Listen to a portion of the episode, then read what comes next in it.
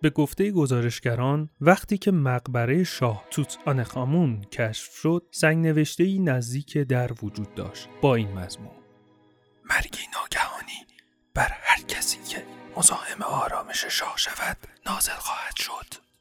در حقیقت چندین مرگ اسرارآمیز در زمان افتتاحی مقبره توت رخ داد. اولین مرگی که توجه بسیاری را به خود جلب کرد، مرگ لورد کارنان رایون مصر شناس. وی به همراه هاروارد کارتر کسانی بودند که مقبره شاه توت را گشودند. چند ماه بعد از کشف کانا ریون بر اثر عفونت ناشی از محل گزیدگی یک حشره روی گونش از دنیا رفت. این مرگ ارتباط ترسناکی با توت داشت. هنگامی که بدن فرعون کالبد شکافی شد یک زخم مشابه روی گونه توت پیدا شد. همچنین شایعات از این قرارند که هنگام مرگ کارنان ریون تمامی چراغهای خانهاش ناگهان و بدون هیچ توضیحی خاموش شد. کارنان ریون تنها قربانی نفرین توت نبود. هاروارد کارتر وزنه کاغذی به دوست خود سر بروس اینگهام داد. این وزنه ساخته شده از دست مومیایی داره دستبندی بود که از جمله نفرین بر کسی باد که بدن مرا جابجا کند. آتش آب و تا اون بر او نازل خواهد شد. رویش حکاکی شده بعد از اینکه اینهام این هدیه رو دریافت کرد خونش آتیش گرفت و بعد از اینکه بالاخره موفق شد اون رو بازسازی کند سیل خانه را بود جورج گولد آردی هربرت هیو اولین وایت ارون امبر از دیگر قربانیان این نفرین هستند. تمامی این افراد همانند کارنان ریون بعد از لمس کردن مومیای توت یا دست سازه های داخل مقبره درگذشتند. بود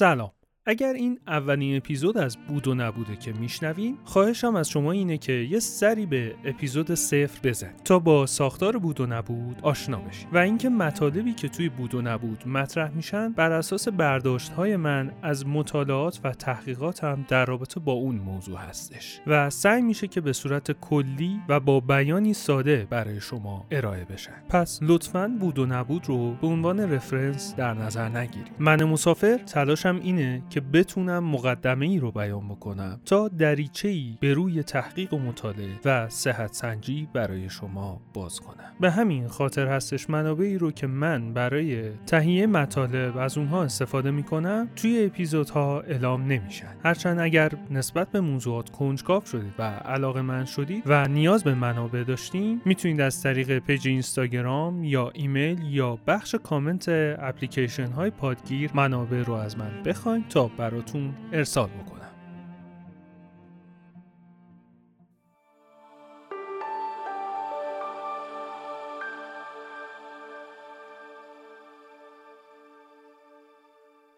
مصر سرزمینی کهن و پر از راز و رمز. کشوری که تاریخ و فرهنگ خودش رو با افتخار حفظ کرد. مصر مهد تمدن و علم و هنر. جایی که هر کسی می‌تونه شاهد شکوه و عظمت تاریخ معابد مقبره ها و موزه های باستانی باشه. این سرزمین زیبایی و جذابیت و عبرت رو برای تمام بشریت تو خودش جا داده. به اولین اپیزود سریالی بود و نبود خوش اومدید. قرار با هم به سفری هیجان انگیز به مصر بریم. از دوران مصر باستان شروع می کنیم و, و به عصر معاصر این سرزمین می رسیم. تو این سفر با تاریخچه، فرهنگ، آداب و رسوم، ادیان، هنر و ادبیات مصر آشنا میشیم و البته که به بعضی از شخصیت های معروف و تاثیرگذار در تاریخ مصر هم می‌پردازیم. پس بیاین با هم بریم به سفر و لحظات مفیدی و کنار هم سپری. بود و نبود رو با دوستانتون و اطرافیان خودتون به اشتراک بذارین و منتظر نظرات سازندتون هم هستم توی این قسمت قرار با هم به طور کلی با مصر باستان آشنا بشیم و توی اپیزودهای بعدی سراغ جزئیات، افراد و اتفاقهای مهم مصر باستان میریم و بعدش به مصری میریم که دوران فراعنه به پایان رسید و تا امروز اتفاقهای عبرت آموزی رو به همراه داشته.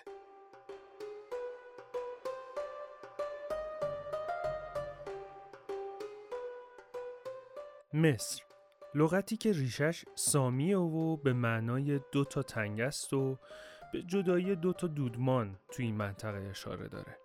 مصری های زمانهای دور به سرزمین خودشون کیمست به معنی سرزمینی با خاک سیاه می‌گفتن. چون سرزمین خودشون رو سیاه رنگ می‌دونستن و کبیرها رو هم سرخ رنگ اروپایی هم از قدیم بهش اگیپت یا اژیپت می‌گفتن که ریشش فینیقیه هست و به معنای معبد روح پتاست تمدن مصر جز کهنترین تمدن‌های تاریخ بشر و حدود سه هزار سال قبل از میلاد مسیح به وجود اومده سرزمین فرائنه، اهرام، نیایش های بزرگ و اسطوره های سامی و پیامبرانی مثل یوسف و موسی.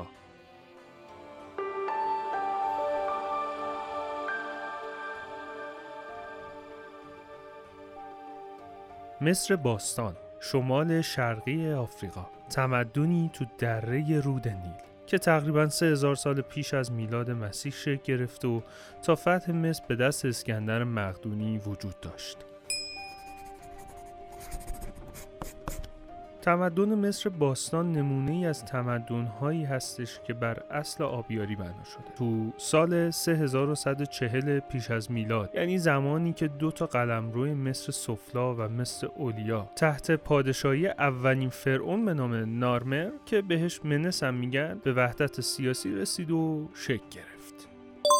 وقتی که انسان ها اهلی کردن گیاهان رو یاد گرفتن و کشاورزی رو شروع کردن دیگه نیازی نداشتن به کوچ و گشتن مناطق مختلف برای به دست آوردن غذا. کم کم مناطق خوبی رو برای خودشون انتخاب کردن و دهکده ها رو شکل دادن. تو شمال شرقی آفریقا و دره نیل به لطف وجود این رود بزرگ و پرآب دهکده های مستقل مختلفی اطرافش شکل گرفت که کم کم بعد از یه مدت مناطق مقتدرتر با جذب مناطق ضعیفتر. از طریق جنگ یا گاهی ازدواج پیشرفت می‌کردن و بزرگ می‌شدن تا اینکه مصر تنها از دو تا پادشاهی تشکیل شد. مصر سفلا که تو ناحیه دلتای نیل قرار داشت و پایتختش منف یا منفیس تو غرب دلتا بود و مصر اولیا سرزمین های دره نیل که از دلتا تا اولین آبشار نیل نزدیک به آسوان تو جنوب مصر بودن رو شامل می‌شد که پایتخت مصر اولیا هم نخب یا الکاب امروزی بود. صدها سال این دو سلطنت کنار همدیگه بودن. تا اینکه فرمانروای محلی به نام منس همراه با سپاهش از مصر اولیا به سمت شمال لشکر کشید و مناطق زیادی رو تصرف کرد و به دلتای نیل وارد شد. سپاه منس اشراف و بلند پایه هایی که مقابلش مقاومت می‌کردن و تقریبا کشت و گردن زد و به این ترتیب مصر سفلا مغلوب شد و با یکی شدن این دوتا روزگار عظمت مصر شروع شد. منس در مقام فرمانروای سراسر مصر اجازه داشت که تاج سفید با نام هچت نماد فرانه مصر اولیا و همچنین تاج سرخ به نام دشرت نماد فرانه مصر سفلا رو به سرش بذاره. که این بابای ابتکار و خلاقیت خفنی هم به کار برد. این دوتا تاج اومد کرد تو هم دیگه. اسمش هم گذاشت سکنت. همون تاجی که دیدی توی فیلم ها فرونا می‌ذارن یا تو عکس فرونا این دوتا کرده تو هم. یه تیکش این تاج جدیده بالاش سفید بود. اون تیکه پایینش هم قرمز بود اون بالا رو کرده بود تو پایین. خدا بیامرز خیلی خلاق بود. اصلا مرده این خلاقیتش بودن.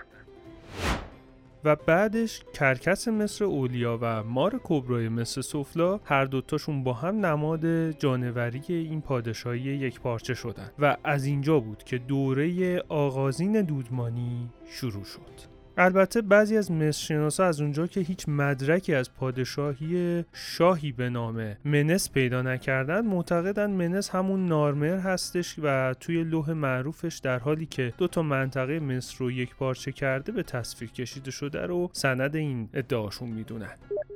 منس یا نارمر در برابر بیابون نشین های صحرای سینا و نوبی های سیاهپوست منطقه جنوب و لیبیایی های مزاحم غرب از سرزمینش محافظت کرد و اینطوری تونست اولین حکومت رو تو جهان به وجود بیاره که قدرتی مرکزی اون رو رهبری می‌کرد. یعنی در واقع اومده یک منطقه ای که مثل اولیا و مثل سفلا به هم مربوط می شدن رو انتخاب کرده. اونجا یه دژ بزرگی رو ساخته و اون دژ رو پایتخت این امپراتوری جدید تعیین کرده.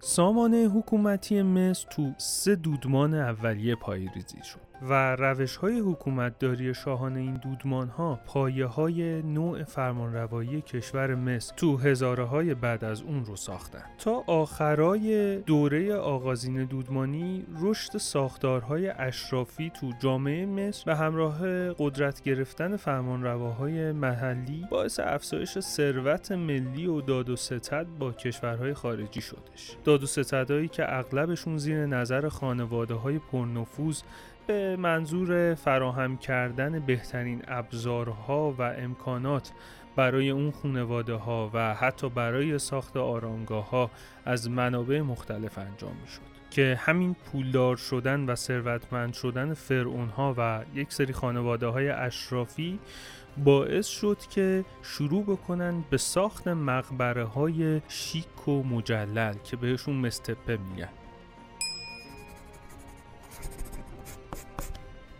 تاریخ مصر باستان به سه دوره تقسیم میشه. اولیش دوره پادشاهی کهن. دوره پادشاهی که از 2686 پیش از میلاد شروع میشه و تا 2181 پیش از میلاد ادامه پیدا می‌کنه. فرانه مصر از 26 تا سلسله بودن و تاریخ تقریبا 3000 ساله ای هم دارن. پای تخت مصر هم تو این دوره سه هزار ساله جاهای مختلفی بود. اما بیشتر وقتا منفیس بود بعضی وقتا هم تپ بود. که قدرت و آبادی و شکوفایی این تاریخ سه هزار ساله مربوط به عهد سلطنت دو تا فرعون میشه. یکی توهوتموس سوم و دومی رامسس دوم که هر دوتاشون از فرائنه تپ بودن. سرزمین مصر تو دوره های مختلف زمانی استانهای مختلفی هم داشته. اما به طور کلی می‌تونیم بگیم 42 تا استان داشته. به هر استان هم به زبان عربی کوره یا کور می‌گفتن. حالا توی فارسی بهش میگن خوره. به هر فرمانده یا مسئول اون خوره ها خوره سالار می‌گفتن. و این خوره سالارها با توجه به اینکه فرماندهی یک استان رو در دست داشتن خب طبیعتا قدرت های زیادی رو هم به دست می آوردن و دقیقا تو همین مقطع از دوران پادشاهی کهن ما شاهد این هستیم که فرعون ثروتمند شده خوره ها و خوره سالارها قدرت پیدا کردن در کنار اونها خانواده های اشرافی هم هستن که قدرتمند شدن. کسب و کارهای زیاد و پرمنفعت رو در اختیارشون دارن. و تقریبا یه سری لابی های خوب و خوشگلی هم برای خودشون دست پا کردن. اینها چیکار می‌کردن؟ خب تقریبا تمام دارایی و درآمد کشور دست اینها اینها می اومدن به کمک فرعون سرزمین های دیگر رو فتح می‌کردن. مثل سرزمین هایی مثل فلسطین لیبی حبشه. اینها رو می اومدن به عنوان کشورگشایی فتح می‌کردن. مردم اونجا رو به عنوان برده می‌گرفتن. یعنی یک نیروی کار مفت برای خودشون به دست می آوردن و قنایمی هم که به دست می اومد از اون جنگ ها یه مقداریش به دست لشکری ها رسید بقیهش نصیب فرعون و خانواده اشرافی و همین خوره ها می‌شد. اینجوری قدرت و ثروتشون زیاد می‌شد. بعد چیکار می‌کردن؟ نمی‌رفتن هزینه بکنن برای مردم و جامعه یا زیر ساخت های مختلفی رو بسازن. برای خودشون بیشتر خرج می‌کردن. برای خودشون میومدن کاخ درست می‌کردن. یا می‌رفتن آرامگاه های مجلل و خفن درست می‌کردن همون مستپه ها کارها باعث شد که هزینه هاشون هم زیاد بشه. ریخت و پاچشون زیاد دخت و خرجشون با هم نمی‌خورد مردم می‌دیدن ای بابا اینا دارن روز به روز با شکوهتر و خفنتر میشن.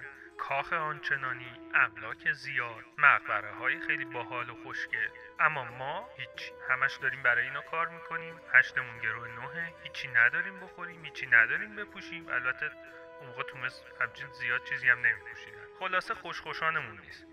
نارضایتی بیشتر شد. مردم دیگه صداشون در اومد. شروع کردن به شورش کردن. خوره سالارا هم که می‌دیدن اه مردم ناراضی موقعیتشون تو خطره.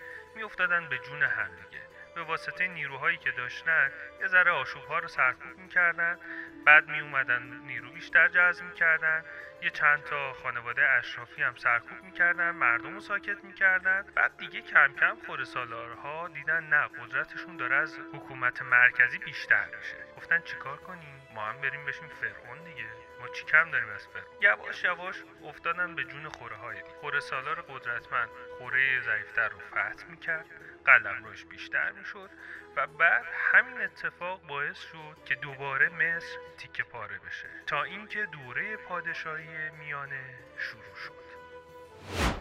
سال 2134 قبل از میلاد. استاندار جنوب آنتف یا انتف یه پیروزی بزرگی رو به دست آورد و به واسطه این پیروزی اومد شد فرعون مصر اولیا و زادگاهش شهر واسط که مرکز این فرمان روایی قرار داشت رو پایتخت اعلام کرد که بعدها یونانی ها بهش تیوه گفتن و امروز هم همون منطقه الاقصر مصره تقریبا دیگه توی مصر اولیا تا 90 سال تا 100 سال آیندهش همین پادشاهی یک پارچه وجود داشت. تا اینکه سال 2040 قبل از میلاد یکی از جانشینهای انتف به نام منتوهوتپ یکم اومد مصر سفلا رو هم تصرف کرد. و به این ترتیب بعد از منس اون دومین متحد کننده سرزمین مصر بود. منتوهوتپ اومد توی سراسر کشور صلح برقرار کرد و آرامش و نظم جدیدی از دوران گذشته به این سرزمین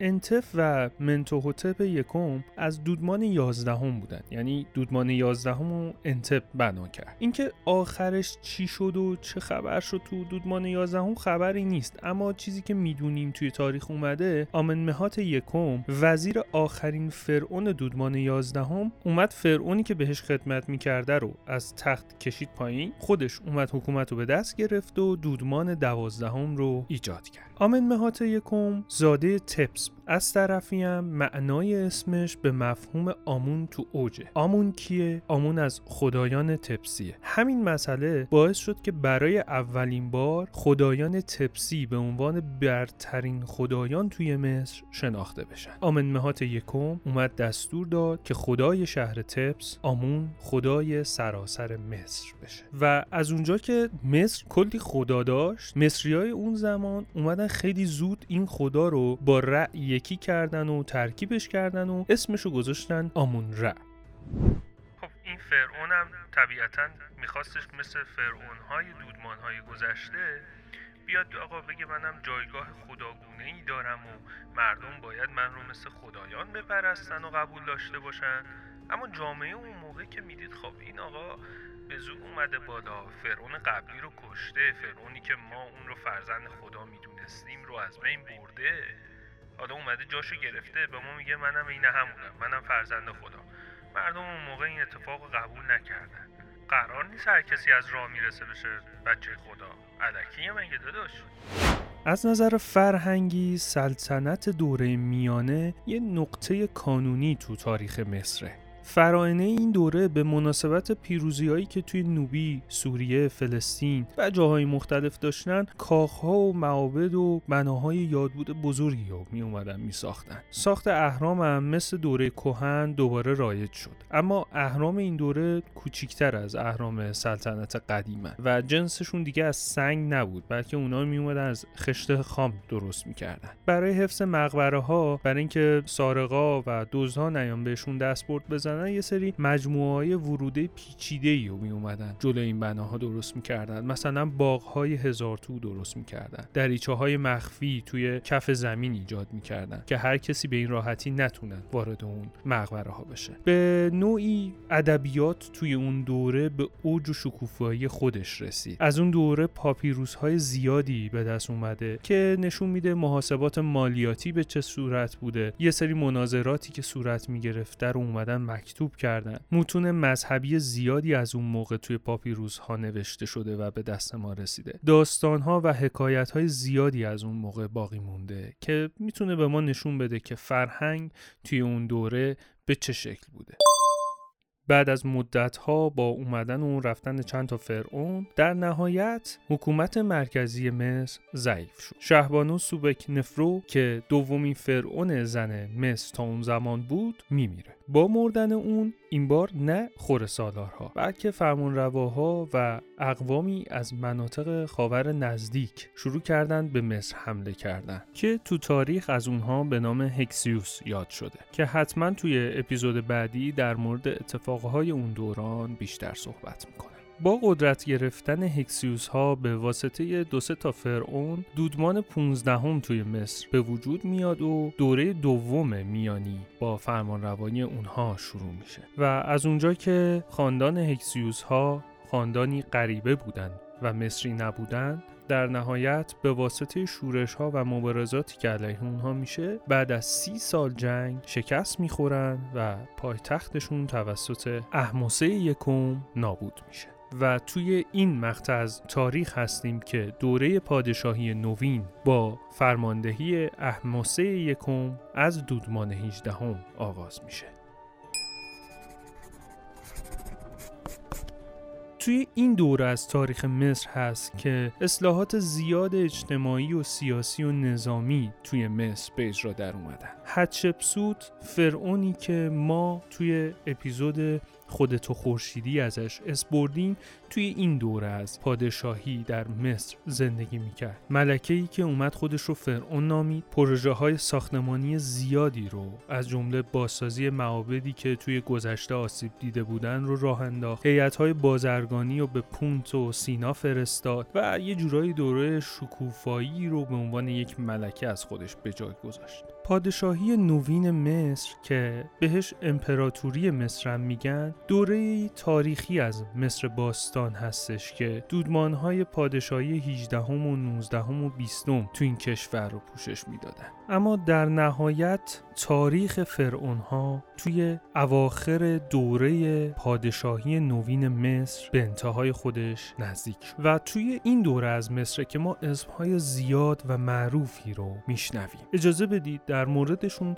توی اپیزود بعدی بیشتر صحبت بکنیم اما سبک زندگی روزمره توی مصر باستان چطوری بوده؟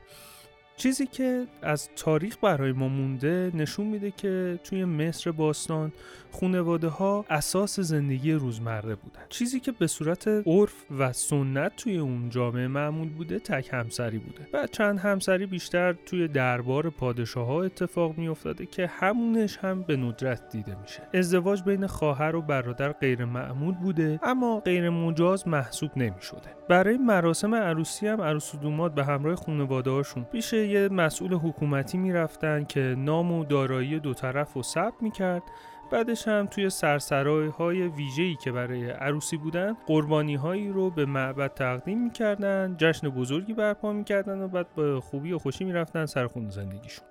چیزی که خیلی قابل توجهه و ما توی اپیزود خودتو خورشیدی بهش اشاره کردیم اینه که برخلاف سرزمین های دوره باستان زنان مصری حقوق برابر با حقوق همسرشون داشتن. اونها می‌تونستن توی دارایی های مشترکشون دخل و تصرف بکنن. نقش اجتماعی آشکاری توی زندگی داشتن و مردان نسبت به اونها با احترام برخورد می‌کردن. از یه سری پاپیروس ها و اسناد تاریخی که مونده توش ما می‌تونیم متوجه بشیم بچه ها چه بازی هایی انجام می‌دادن. مثلا توپ بازی می‌کردن. یک سری گویی هایی داشتن که حالا ما بهش میگیم توپ و اونا توپ بازی می‌کردن. یه سری حلقه ها داشتن با اون حلقه ها بازی می‌کردن. پسر بچه ها معمولا با تیرکمون و نیزه انداختن و اینجور چیزا سرگرم می‌شدن. دختر بچه ها یه سری عروسک داشتن که دست و پاشون تکون میخورده موی واقعی داشتن. وسایل آشپزخونه و خونه های عروسکی داشتن. یه سری حیوانات اسباب بازی هم پیدا شده. قایق های چوبی که ماهی های چوبی هم کنارشون بوده پیدا شده. که احتمالا به خاطر اینکه روی آب شناور میمونده جز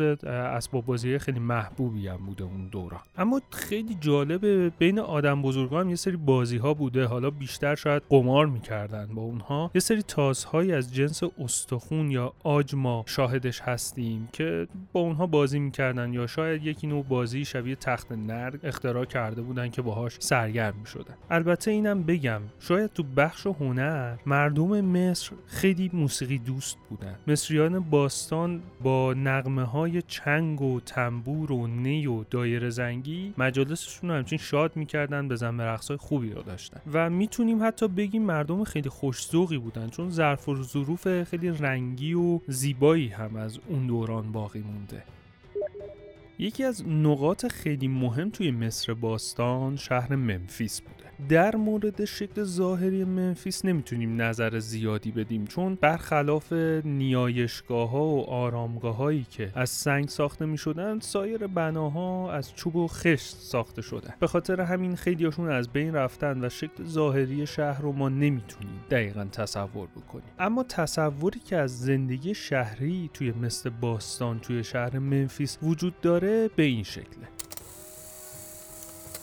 دانشمندان معتقدند که توی این شهر سلطنتی مردم طبقات مختلفی رو داشتن. فرعون و خانوادهش توی قصر بزرگی تو وسط شهر زندگی می‌کردن. این قصر بزرگ با دیواره های زخیم و سفید رنگی احاطه شده بود و بقیه ساختموناش از چوب و خشت ساخته شدن. اون چیزی که مشخص و باقی مونده است اینه که این قصر خیلی روشن بوده هواگیری خوبی داشته نسبت به کاخهای امروزی اسباب و اساسی کمتری داشته اما همون اسباب اساسی خیلی مجلل بودن. مثلا پایه های میزها و سندلی هایی که پیدا شدن به شکل پنجه شیر درست شده بودن. صندوق هایی از جنس آبنوس و آج پیدا شده که برای نگهداری پوشاک و جواهرات و وسایل سلطنتی ازشون استفاده می شده تخت هایی رو پیدا کردن که روشون طلاکاری شده بوده. کف اتاقها و دیوارها و سقفها گچکاری پیدا شده. نقاشی هایی که زندگی شهری رو توی مصر نشون می‌دادن روی این دیوارها کشیدن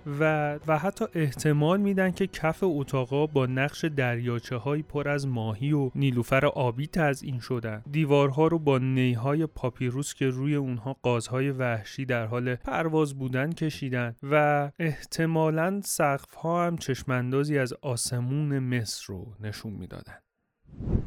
روز فرعونم با هموم شروع می شد فرعون می‌رفت توی یه وان مرمری خیلی خوشگل و زیبا. اونجا هموم می‌کرد. البته این استهمامم فقط یه هموم خشک و خالی نبود. در واقع یه آین مهم مذهبی بودش که توی جمعی از درباریان و حضاری هموم کردن انجام می‌شد. فرعون می‌رفت تو وان. احتمالا خودش که خودشو نمیشست میشستنش. بعد اونجا درباریان هم وای میسادن نگاه می‌کردن. چه صحنه زیبایی هستن واقعا. فرعون بعد از اینکه هموم می‌کرد میومد لباسای لطیف و خوبش رو میپوشید تاجش رو سرش میذاشت.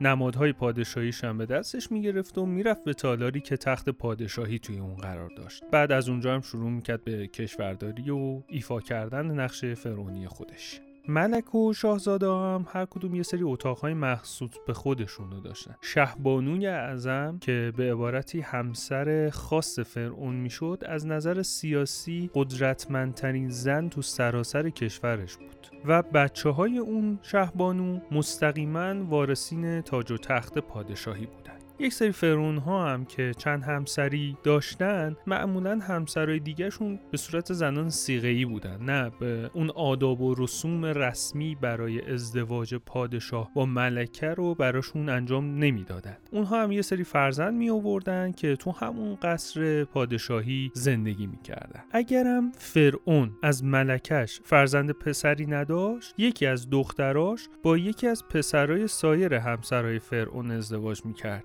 و از همه مهمتر خانواده سلطنتی هیچ ممنوعیتی برای ازدواج با منصوبین سلطنتی با هم نداشتند. اونها معتقد بودند که ازدواج های بین خانواده خون الهی اونها رو خالص نگه میداره و دودمان سلطنتی فرعون رو نیرومندتر می‌کنه. خیلی از اشراف تو حومه شهر منفیس زندگی می‌کردن. مورخا معتقدن که اونها توی یه سری ویلوهایی توی اطراف شهر منفیس که از چوب و خش ساخته شده بود ساکن بودن و این ویلاها رو یه سری دیوارهای بلند محصور می‌کرد و هر کدوم هم یه باقی داشتند که اون باقی استخر خیلی بزرگی توش داشته. احتمالا حالا توش ماهی بوده یا توش تفریح می‌کردن. و سطح اون رو هم نیلوفرهای آبی میپوشوندن. تو یک سمت استخر هم یه معبد کوچیکی قرار داشت که افراد اون خانواده توی اون عبادت می‌کردن. اسباب اساسی مجللی داشتن اما نه به اندازه اسباب اساسی فرعون. اون ویلاها هم یه دونه تالار پذیرایی بزرگی رو داشت که اصلی ترین اتاق اون ویلاها که معمولا دیوارها رو با نقاشی های از سبک زندگی مصری می اومدن تزئین می‌کردن. یه سری قالی های زخیم توی کف اتاق پهن می‌کردن و حتی این خونه ها گرمابه هایی هم توی خودشون داشتن که خدمتگزارا معمولا اشراف و توش میشستن. بعد کنار گرمابه ها هم توالت هایی بود که حالت یه نشیمنگاه آجوری داشتن و روش هم یه سری لگن های قابل جابجایی میذاشتن. شروع روز اشراف هم معمولا به این شکل بود. می‌رفتن اول شستشو می‌کردن خودشون رو تمیز می‌شدن. بعد صبحونش رو با شراب و میوه و نون و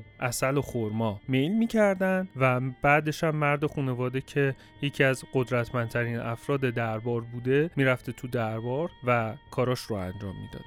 معمولا کسایی که جزء اشراف بودن یا کارگزار فرعون بودن یا نقش چشم و گوش پادشاه رو داشتن یا اینکه به عنوان قاضی اعظم خدمت می‌کردن. با اینکه جامعه مصر یک جامعه مرد سالار بود اما وضع زنها به ویژه زنانی که متول بودن و جز خانواده اشرافی بودن خیلی بهتر از جوامع همدوره خودشون یا حتی جوامع امروزی بود. همونطور که توی اپیزود خودتو خورشیدی عرض کردم خدمتتون انقدر دارم هی عرض می‌کنم هی اشاره میدم که اونایی که گوش ندادن برن اون اپیزودم گوش بکنن. زن مصری می‌تونه صاحب ملک و دارایی باشه.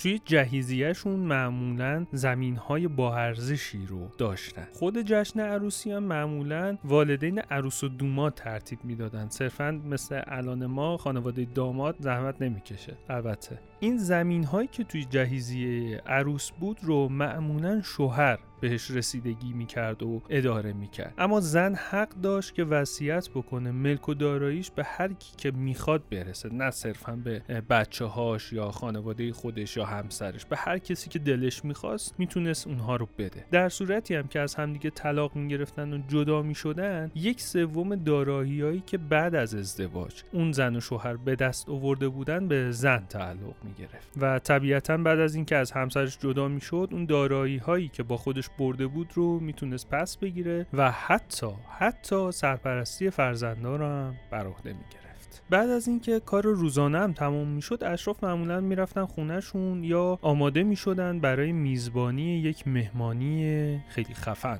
توی جشن ها خانوم ها لباس های بلند و تنگ و آقایون دامن مردونه میپوشیدن. لباس ها و دامنایی که اشراف میپوشیدن شاید از نظر ظاهری شبیه طبقات اجتماعی پایین تر بود اما معمولا جنسشون ظریفتر و خوبتر بودش یا با تار از طلا اونها رو تزئین می‌کردن یا یه سری سنگ ها و جواهرها رو روشون اضافه می‌کردن که مجلسی تر باشه به قول امروزی. ها. و خیلی جالب اینه که هم زنها هم مردها چشمانشون رو آرایش می‌کردن و آرایش خیلی غلیظی هم انجام می‌دادن. و باز هم هم زنان و هم مردان کلاگیس مشکی رو سرشون میذاشتن. توی این جشن ها خب طبیعتا همشون سعی می‌کردن بهترین لباس ها و جواهراتشون رو استفاده بکنن. هر خانومم به همراه خودش جعبه آرایش می‌برد. توی جعبه آرایش معمولا شونه، تیغ، روغنهای مختلف یه سری قاشقها که برای مالوندن پماد استفاده می شدن زغال سیاه، مالاکیت سبز که یه سنگیه که از خودش رنگ میده. البته من آبیشم دیدم که برای آرایش چشم ها ازش استفاده می شد و یه سری آینه مسی و نقره‌ای سیقل داده شده رو می‌شد دید. طبیعتا خدمتگزاران برای مهمون ها معمولا گوشت گاو و بز یا قاز آماده می‌کردند. در کنارش لوبیا نخود انگور خرما نون و شیرینیجات آماده می‌کردند تا اشراف محترم میل بکنن اما پارتی مختلط نبوده. زن و مردا مطابق یه رسمی که داشتن جدا میشستن. بعد معمولا هم غذاهاشون رو با دست میخوردن و کنارش هم شراب استفاده می‌کردن. بعد از مراسم غذاخوری هم میشستن. کارهای تردستان و حرکات آکروباتیک و رقص دختران رقصنده رو مشاهده می‌کردن یا موسیقی ها رو گوش می‌دادن که یه ترانه قدیمی از اون دوران مونده که یه جورایی می‌تونیم بگیم یه همچین زندگی اشرافی رو هم توصیف می‌کنه که نقل مجلس اون موقع بود که این ترانه میگه که تا وقتی زنده هستی به دنبال خواسته های قلبت باش. شیون کردن هیچ کس را از دردسر رها نمی سازد استراحتی بکن. کسل و دلسرد نباش. هیچ یک از آنهایی که این زندگی را ترک گفتن دوباره باز نخواهند گشت. همونطور هم که گفتم نوازنده ها، رقصنده ها، اشراف اینها همشون وقتی توی مهمونی شرکت می‌کردن سعی می‌کردن کلاگیس و لباس های خوبشون رو استفاده بکنن. البته تو مصر قدیم لباس مردم طوری بود که سینه و شکم رو نمی پوشوند. اگر هم رمان سینوه رو خونده باشین در مورد پوشش مردم مصر خیلی جالب نوشته یه تیکه از این کتاب اومده که این مردم که امروز در خیابانهای تبس حرکت می کنند گرچه هنوز به آمون و سایر خدایان مصر باور دارند ولی از آنها نمی ترسند و در لباس پوشیدن بسیار لاعبالی شدند و این لاعبالیگری ها به درجه بیشرمی رسیده زیرا مردم با وقاحت هرچه تمامتر سینه و شکم خود را در زیر پارچه های رنگارنگ می پوشانند در صورتی که خدایان انسان را برهنه آفریدند تا اینکه انسان پیوسته اوریان باشد و هرگز بدن خود را نپوشاند. حتی زنها هم مانند مردها وقیح شدند. لباسهایی در بر می نمایند که سینه و شکم آنها را پنهان می کند البته چیزی که من حس می‌کنم این داداشمون به خاطر اعتقاداتش جلوز و بلز نمی‌زد از یه جای دیگه داشته میسوخته. بعضی از اشراف مثل کاهنا به فرعون خدمت می‌کردن. و یه جورایی عنوان مستخدم خداوند رو داشتن. اونها علاوه بر این که توی معبد خدمت می‌کردن توی شهر هم یه سری منصب های دولتی داشتن مثل معمار، ریاضیدان، اخترشناس و اینجور چیزا. اون اول کار معابد بزرگ توی منفیس مثل معبد پتاه خدای شهر که بعد از پایتخت شدن منفیس توی پادشاهی قدیم خدای همه شد تعداد کمی کارکن دائمی داشت بعد تعداد کمی هم کارکن موقتی. کارکنای دائمی یه سری کاهن بزرگ بودن چند تا دستیار داشتن و کارکنای موقتی هم کاهنایی بودن که سالی سه بار و هر بار به مدت یه ماه می اومدن تو اون معابد خدمت می‌کردن. بعدها تو بعضی از معابد بزرگ تعداد کارکنای دائمی خیلی بیشتر شد. برای تمام کسایی که توی این معابد انجام وظیفه می‌کردن پاکیزگی مذهبی واجب. چیزی که از هرودوت ما داریم اینه که میگه که کاهنا توی انجام وظیفهشون یک روز در میون تمام بدنشون رو میتراشیدن تا در برابر وجود شپش یا هر پلیدی دیگه احتیاط بکنن. کاهنای معبد آین مذهبی مهم خودشون رو به نیابت از فرعون در واقع تنها کسی بود که می‌تونست مستقیما با خدایان ارتباط برقرار بکنه انجام می‌دادن. این آینم شامل شستن مجسمه پتاه بود لباسهای مجسمه رو عوض می‌کردن و براش غذا میبردن. بیشتر غذاهایی هم که برای خداوندشون برده می‌شد از زمینهایی بود که فرعون به معبد داده بود. بعد معبد چی کار می‌کرد؟ معبدم خب روی اونها کار می‌کرد کشاورزی می‌کرد محصولات رو به دست می آورد غذای پتاه خداوند عزیز رو تأمین می‌کرد. بعد به خاطر همین هستن پتاه مهم فرعون عزیز بود برای معابد و کاهنای دیندار و مؤمن. و علاوه بر اینکه محصولاتی از این زمین ها به پتاه می رسید فرعون قسمتی از درآمدش و قلات و شراب و روغن و اثر رو که از مالیات ها و زمین های سلطنتیش جمع بری می شد رو به معبد تقدیم می کرد و معمولا تو طی سال برای احترام به پتاه کاهنا به طور دوره‌ای یه سری جشنهای مذهبی رو تدارک می‌دیدن که کاهنان زن که معمولا از زنانی صاحب شن و به طریقی از منصوبین کارگزاران حکومتی بودن توی رقص و نواختن سازهای موسیقی شرکت می‌کردن. نونواها، آبجوسازا، قصابا، آشپزایی که برای معبد کار می‌کردن صبح و شب غذا تهیه می‌کردن و یه جورایی زحمت میکشیدن.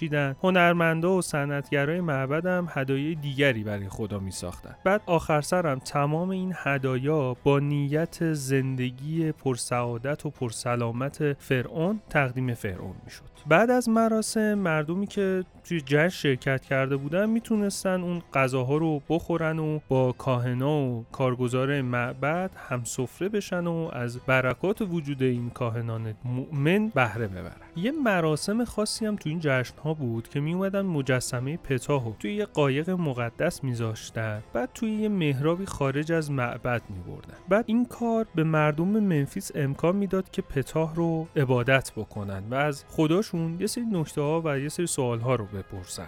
بعد از اون ورم معتقد بودن خدا با نوسان کشتی توی یه جهت خاص به سوال اونها پاسخ میده. اما در مورد هنر باید اینطور بگیم که مصریا وجهه خاصی برای هنر نداشتن. و هنرمند یه عنوان مستقل نبود. مثلا یه صنعتگر کارآزمونده می‌تونست یه هنرمند باشه. اونا معمولا جادو رو به عنوان یه نیروی بنیادی در نظر می‌گرفتن و بر همین اساس هم معتقد بودن اگر چیزی درست ساخته بشه می‌تونه با طی یه تشریفات خاص یه دونه عرصه حیات رو ایجاد بکنه. و تمام تلاش اونها هم در هنر هم برای رسیدن به همین هدف یعنی چی؟ یعنی اینکه شما اگر به تصاویر فرعون ها مجسمه ها نگاه بکنید می‌بینید اونها رو با فاکتورهای اون موقع خیلی زیبا درست کردن. نقصی توشون نیست. هیچ بدی و پلیدی تو اونها نمی‌بینید. اونها معتقد بودن مثلا یک مجسمه ای از فرعون رو درست بکنن که بدون نقص باشه یک سری آداب و رسوم در قبال اونها انجام بدن و روح فرعون دوباره توی اون قالب برگرد و به زندگیش ادامه بده. یا حتی اون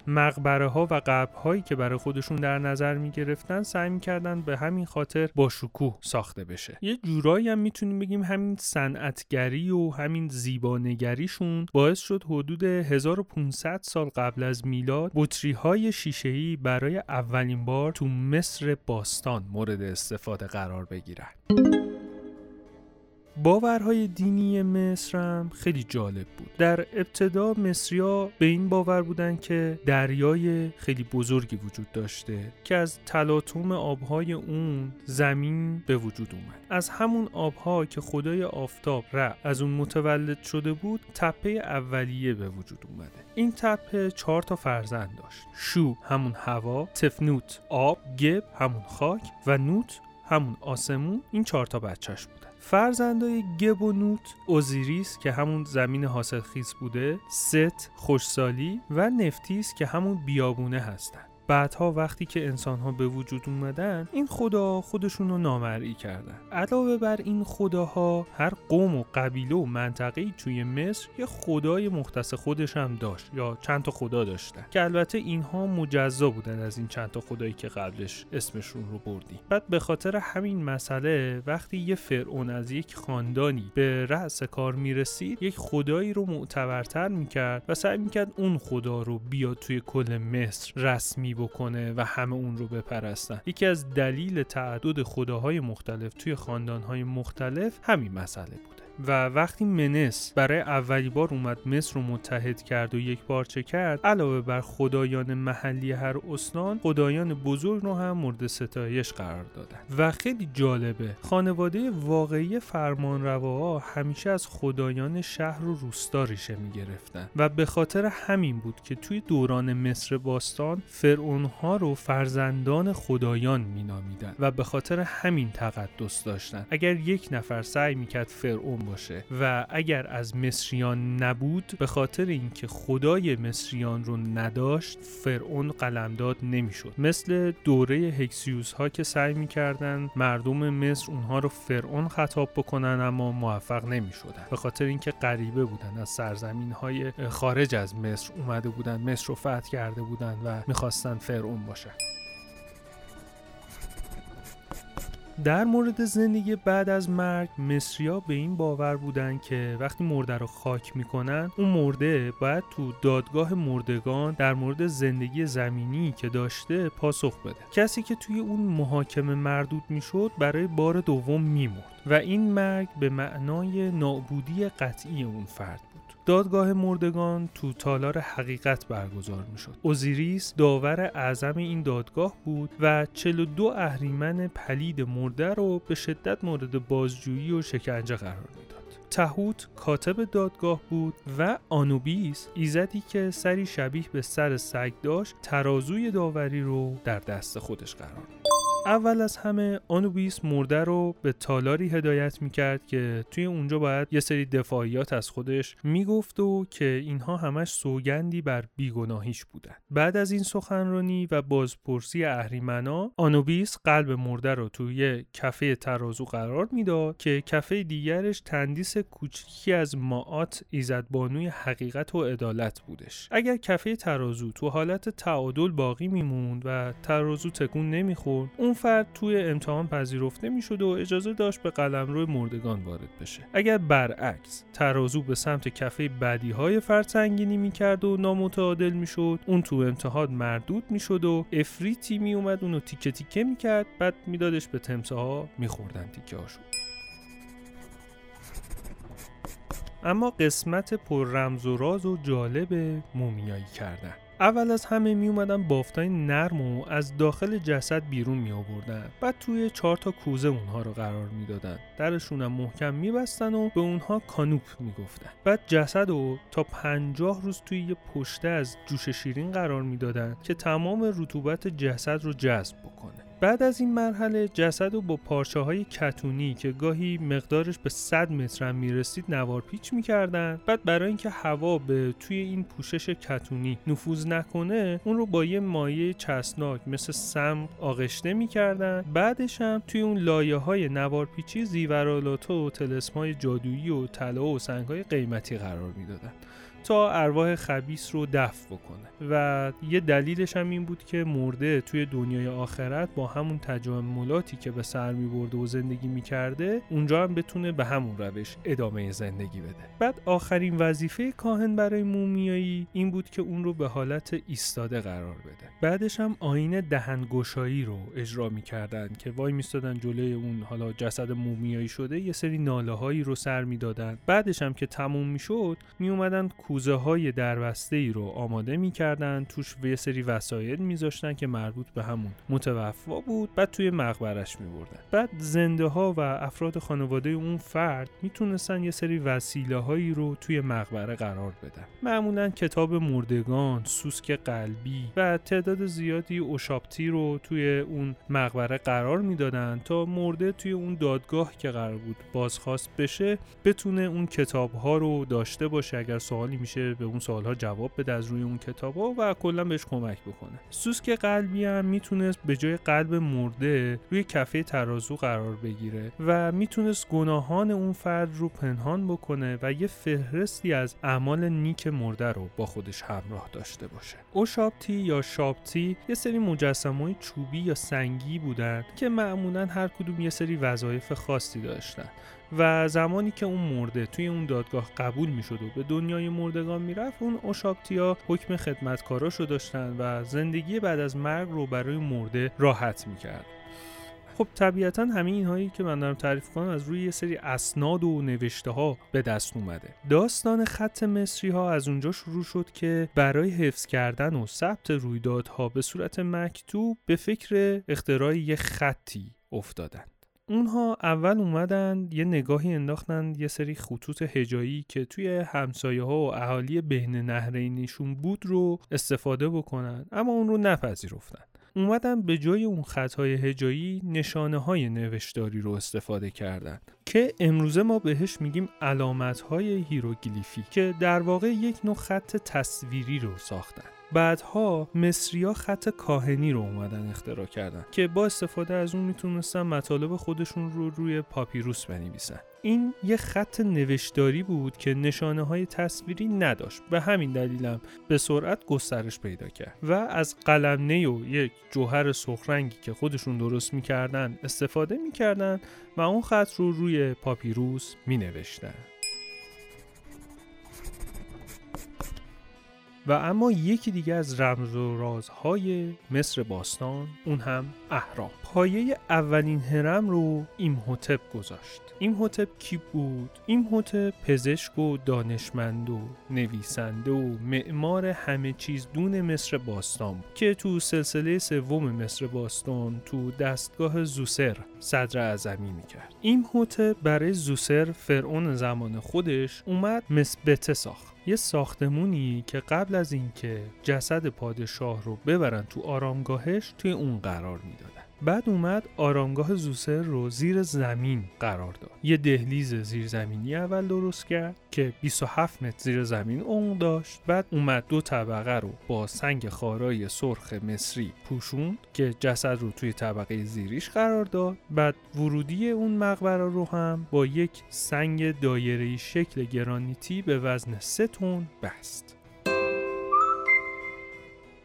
این اتفاق سرآغازی شد بر اینکه فرعون ها برای زندگی بعد از مرگشون به فکر مقبره های باشکوهی باشن و کم کم هرم ها سر از زمین در هرم های مصری از مهمترین و باشکوه ترین سازه های به جامونده از تمدن مصر باستانه که نمادهای این تمدن هم به شمار میرن. تعدادشون هم تا سال 2838 138 تا هرم بود. که بیشترشون مربوط به فرعون ها و شهبانوهاشون هستش و به دوره های دودمانی کهن و میانه مربوط میشن. اولین هرم های ساخته شده تو مصر در سقاره شمال غربی منفیس قرار دارن که قدیمی ترینشون هم مربوط به سوزر یا جوزر هستش که از دودمان سوم و این هوته براش اون رو طراحی و ساخته که در کنار اونها یه مجموع آرامگاهی هستش که جزو قدیمی ترین ساخته های توسط بشر از سنگ تراش خورده به شما میرن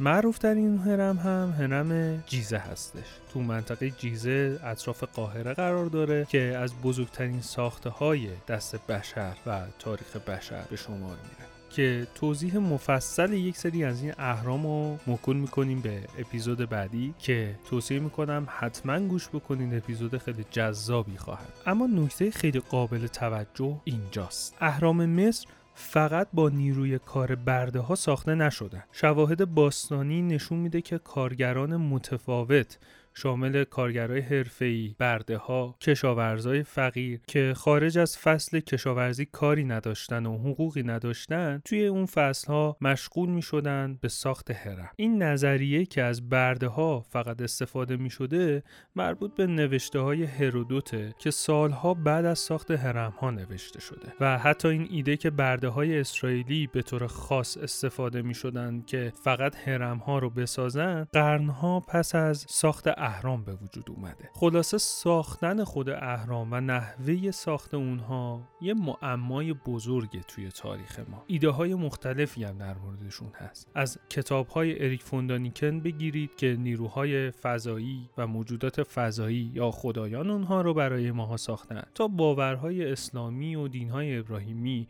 که در ساختشون از اجنه استفاده شده یا گفته های تاریخی که میگن برده ها با مدل های مختلف اونها رو شکل دادن.